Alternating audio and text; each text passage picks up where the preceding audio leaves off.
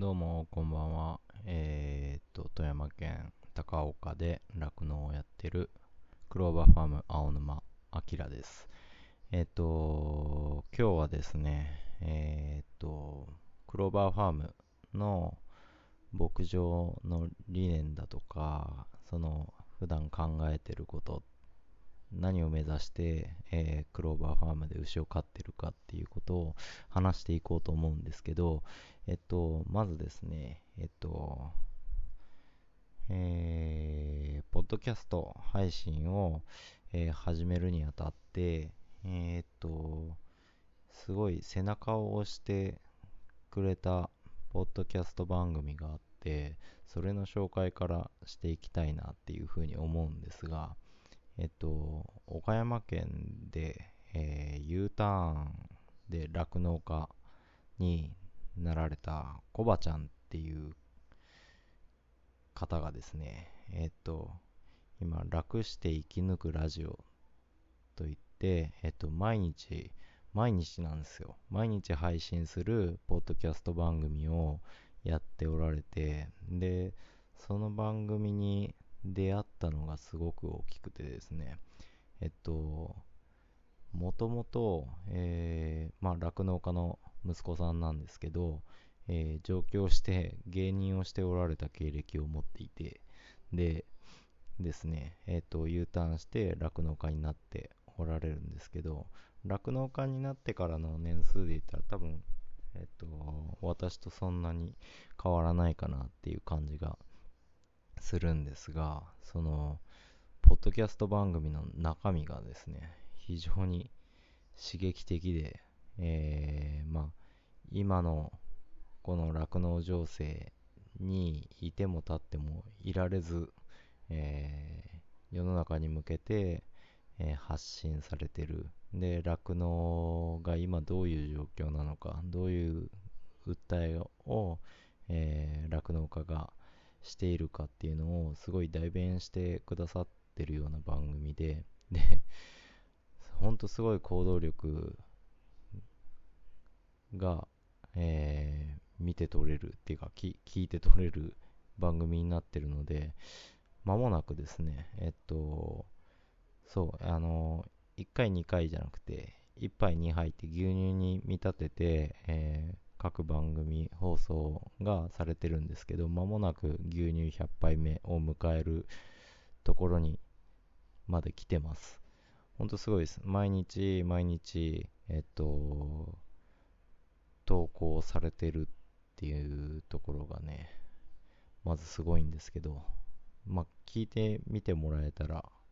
わかります。はい。その凄さっていうのは伝わると思うので、えっ、ー、と、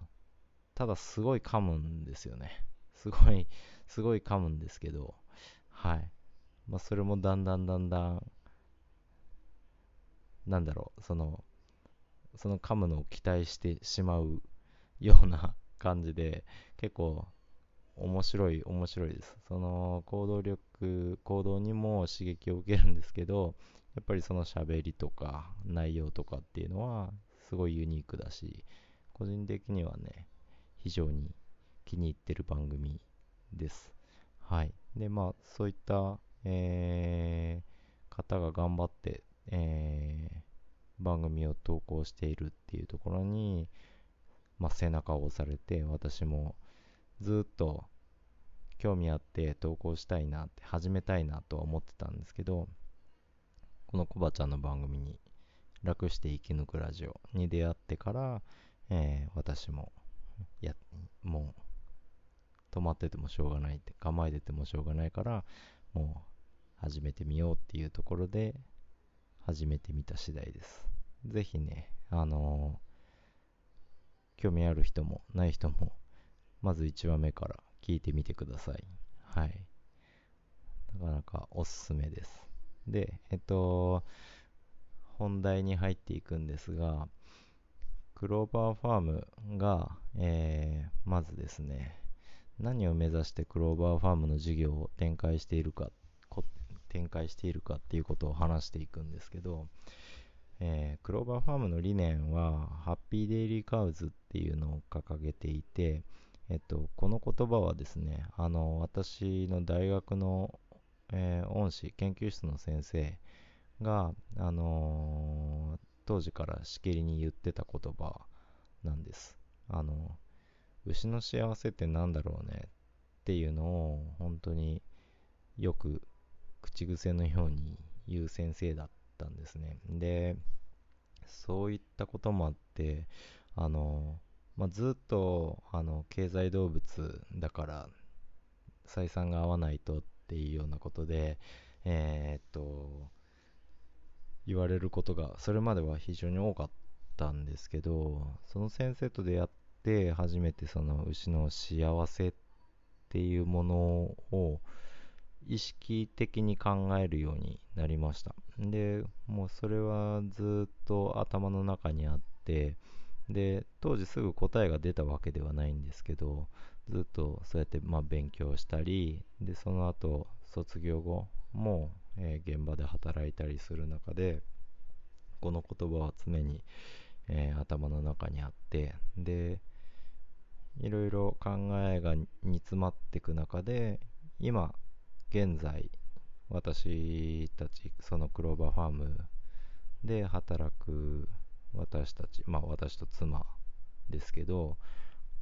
が考える今のその乳牛の幸せっていうのは人に必要とされることじゃないかなっていうふうに考えてます。まあ、よくやっぱりその今で言ったらカウコンフォートって言って、えー、っと乳牛の家畜福祉とか、えー、まあ、快適性っていうところ、まあ、痛みが少ない飼い方だとか快適な環境を提供することっていうのはやっぱりよく言われることなんですけど、まあ、それは当然なものとして置いておいてやっぱり本質的に、えー、乳牛は牛として、えー、乳牛として人に必要とされ続けていくことが、えー、最大の幸せなんじゃないかなというふうに考えて、えー、取り組んでいます。なので、えっと、私たちは、えー、その人に必要とされる牧場を作っていくっていうことを、えー、行動理念にして、えー、日々活動をしているつもりです。えっとですね、なんでその人に必要とされることが幸せかっていうんですけど、えっと、乳牛っていうのはもう、ホルスタインっていうのを野生に返すことができない生き物なんですね。あの野生のホルスタインって多分存在しないんですけど、まあ、日本では少なくとも絶対にいないんですけど、そういった以上、えっと、人もう言ってみたら人間社会の中にいる生き物社会に組み込まれている生き物なのでえっと人が例えば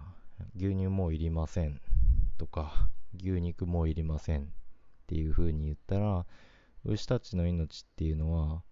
ゼロになっちゃうんですよね価値が。それはやっぱり悲しいことだしあの人の都合でもう何千年も前から家畜化されて改良されてきた生き物ずっと人と歩んできた動物を今ここで例えばそういった人間の都合で、えー、価値をゼロにしてしまうっていうのはまあそれは非常に無責任なことだと私は思いますしあの牛の幸せからは最も遠いことじゃないかなっていうふうに思います。なので、えっ、と、そういったことから、えー、人に必要とされ続けることっていうのを大事に考えています。はい。なのでですね、まあ、そうですね、まずはクローバーファームの牛が100年先もこの牛群が残っていくっていうことを最大に、えー、目指していきたいことですね。だから、まあ、経営として続くのは当然なんですけど、地域社会から弾かれないように、えー、この牧場が存在し続けないといけないですしそれだけじゃなくてやっぱり乳牛がこのここの場所にいるからメリットがあるっていうことを感じてもらいたいっていうふうに思ってます。あのー、当然ね、牛乳とか牛肉とかそういった食べ物を、えー、私たちに提供してくれる乳牛なんですけど、そういった価値だけじゃないっていうのは多分酪農をやってる方はみんな分かってると思うんですけど私はですねやっぱりそのいくつか取り組みはしてるんですけどまずはその地域資源を、えー、活用して牛乳牛肉に変えてくれるっていうところを実行できればそれはより魅力的なことにつながるんじゃないかなっていうふうに思ってます。で私が特にまあその牧草とか、えー、デントコーンだとかその地域の土地で餌を作っていくっていうことももちろん基本的な地域資源の活用っていうので挙げられると思うんですけど他にも、あのー、人間の社会活動の中で、えっと、例えばまだ活用できる牛の餌として活用できるんだけど今現在例えばゴミとして産業廃棄物として、えー、処理されているものっていうのがやっぱり、えー、町が近いと結構発生していて例えば、えー、野菜のカット工場とかで出る野菜の皮とかですね、えー、廃棄される部分とかそういうのは牛全然喜んで食べますし、えー、それをゴミとして、えー、業者がお金を払って、え捨ててしまっている。要は焼却処分しているものを、えちゃんと牛が食べて、えそれが乳や肉に変わるっていうのは非常に私は魅力的なことじゃないかなと思います。なので、えっと、そう、クローバーファームっていうのが高岡市の中心部から本当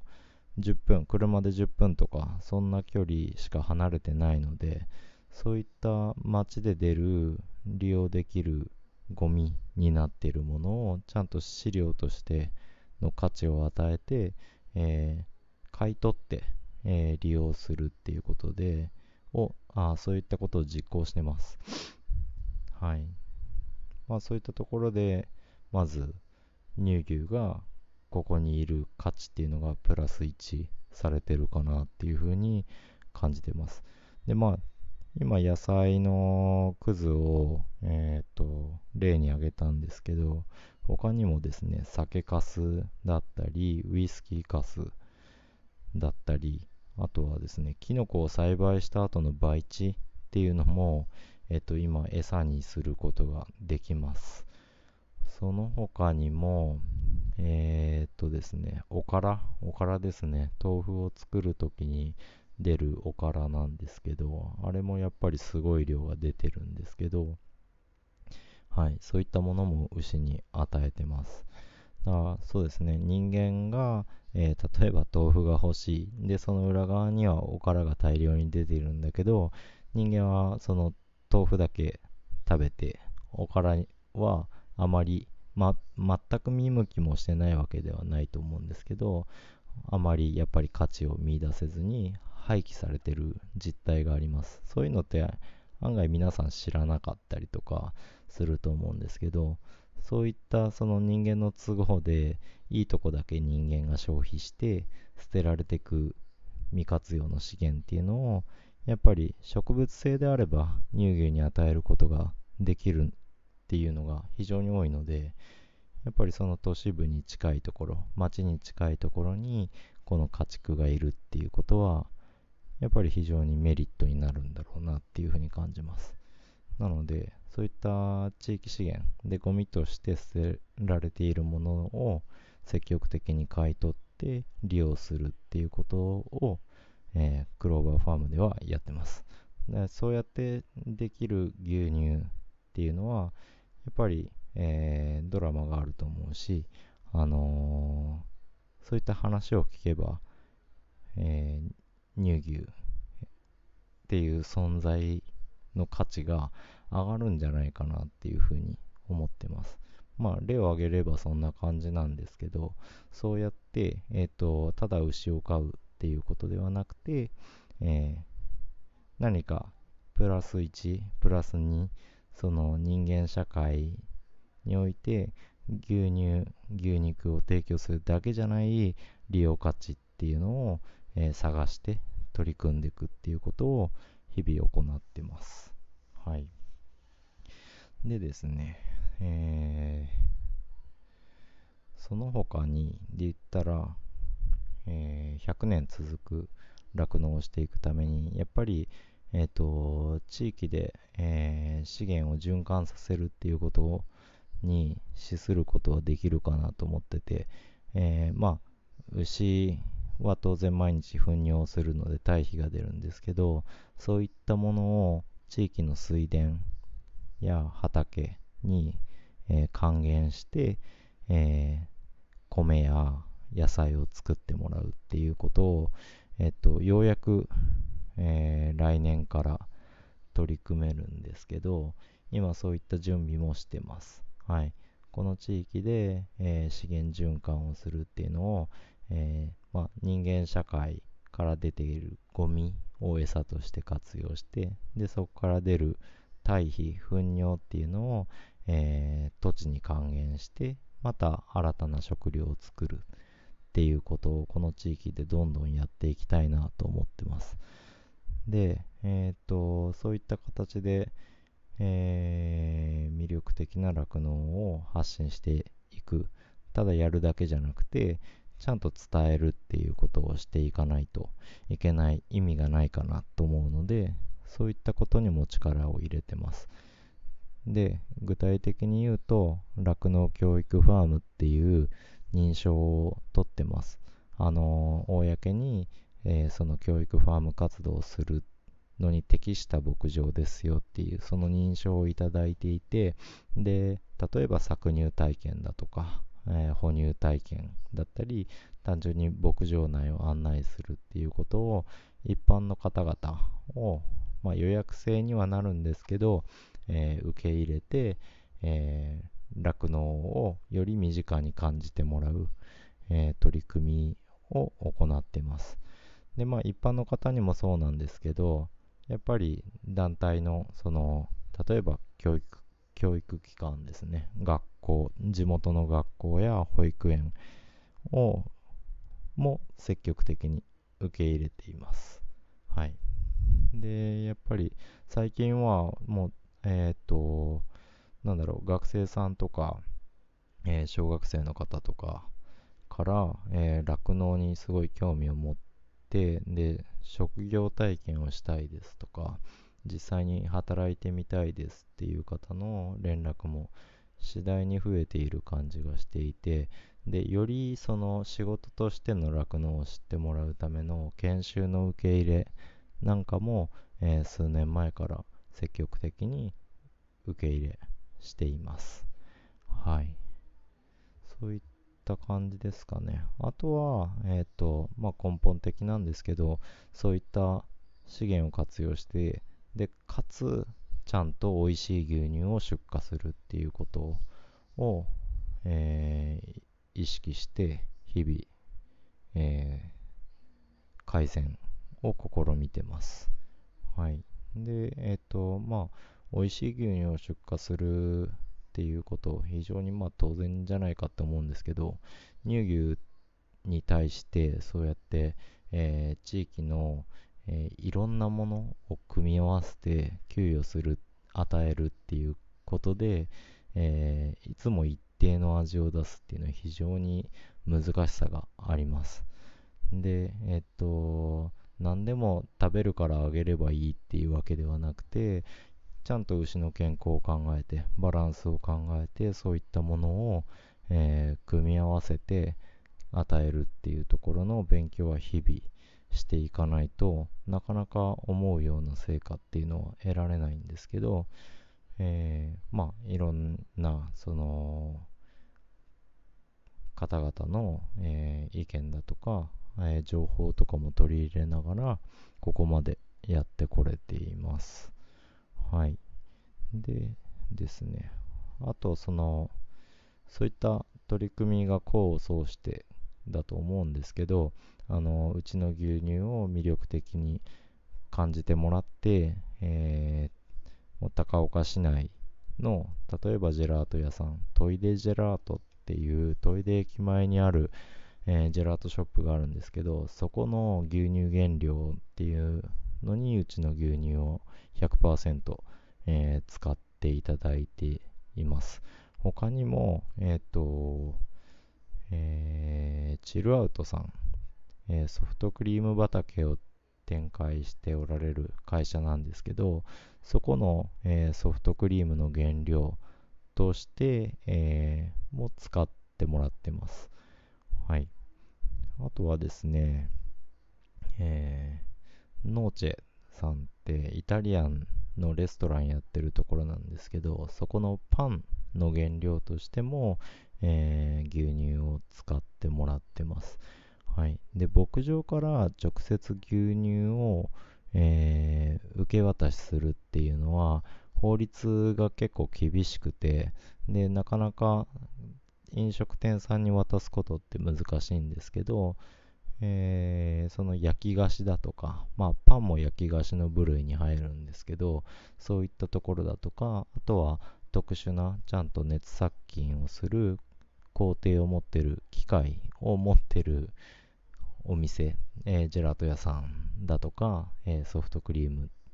を作る機械だとかそういうのを導入しておられる業者さんには、えー、許可が下りるので、え、そういったところから今その3社さんと、え、連携して地域ぐるみでの、えー、6次化っていうんですかね、えそういった商品開発っていうのを行って地域で販売しているっていうのが達成されている状況です。はい、だからそういったこともあって私自身は本当に牛を飼うことに集中できている。はい、でその中で地域と連携することでより一層その牛乳の魅力っていうのを伝えることができやすい、えー、状況になってます。本当にこういうのは、えー、まあ、業界では都市近郊型とか言われたりするんですけど街に近い場所で酪農をやるっていうことのメリットを、えー、最大限に生かすことができているかなっていうふうに感じています。はい。そんな感じでですねえっとクローバーファームは、えー、また戻りますけどハッピーデイリーカーズ乳牛の幸せを考えながら100年後も、えー、ここで酪農が続いていくために今よりもっともっと地域に対して価値を見いだす方法を模索しながら様々な取り組みをしています。で、えー、っと、そういったことを見てですね、えー、日本全国にこの取り組みの一部でも、えー、取り入れてもらえて普及していくことができればまたその先の地域のためにもなるかなっていうふうに思うので、なかなかね、あのー、野菜くずを工場からごっそり持ってきて牛にやるっていう光景は、やっぱ業界内でもなかなか斬新な光景に見えるようで、えーと、結構質問もらったりもすることあるんですけど、えー、そういったことにどんどん、えー、抵抗感なく積極的に取り組んで研究を重ねていきたいなっていうふうに思ってます。で、えっ、ー、と、まあ、そうやって100年後も、えー、地域社会だとか、日本全体から、え酪、農が必要とされる、乳牛の存在を必要とされることは、まあ、それは最終的に乳牛の幸せにつながっていくんじゃないかなと信じて、えー、取り組んでいます。はい。そんな感じですかね。多分、言いたいことは長くなりましたけど、全部言ったかなと思います。はい。はい。あ、そうだね。そう、あとはもう根本的に牛を飼う人っていうのをちゃんと育てていく。で、その技術を引き継いでいくっていうことを今後はやっていかないとなっていうふうに思ってます。まあ当然牛に、牛は人に飼われないと生きていけないので、人が育たないと乳牛も次につながることができません。なので、えっと、今、今の規模だと家族経営って言って、まあ、夫婦でやるぐらいでやっと生活ができるような規模なんですけど、それだとやっぱり人は育たないので、えー、多少の、えー、規模拡大っていうこともしていかないといけないなっていうふうに思ってます。で、そんな中で人を、えー、技術を伝えて、で、一緒に成長していって、えまあ、この先のこのクローバーファームや、えーと、地域の酪農を担う人を育てていけたらいいなっていうふうに思っています。まあ、この辺の話に関してはまた構今進んでいるところなんですけどおいおいどっかのタイミングで話できたらなというふうに思います。はい。そんな感じで、えっ、ー、と、ボリューム3になりますけど、えー、牧場の、えー、目指しているところ、えクローバーファームの理念にちょっと触れた話を、えー、だらだらとしました。はい。え、そんな感じで今日はこらで終わりたいと思います。それでは、えー、またボリューム4で会いましょう。はい。ほんじゃまたね。